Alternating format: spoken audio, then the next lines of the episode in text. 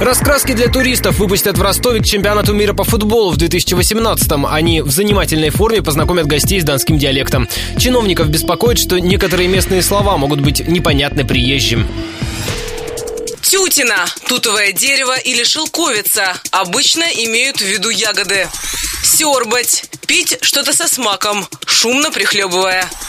Жердела – сорт диких абрикосов, мелкие оранжевые плоды. Кушери – труднопроходимые заросли, густые кусты.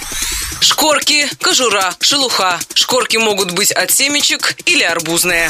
Многие необычные слова в обиход ростовчан попали из окрестных хуторов и станиц, чьи жители мигрировали в город в поисках лучшей жизни, объясняет доцент кафедры общего и сравнительного языкознания ЮФУ Марина Флягина. Прежде всего, это связано с миграцией населения. Мигрировало население из сельской местности в города. Поэтому население, конечно же, очень пополнилось за счет выходцев из сельской местности. Именно в городском просторечии и в языке города появляется большое количество диалектных слов. Диалект, он намного древнее, чем литературный язык. Сохранение вот этих остатков нашего древнего языка, доставшегося нам от предков, и в современном языке.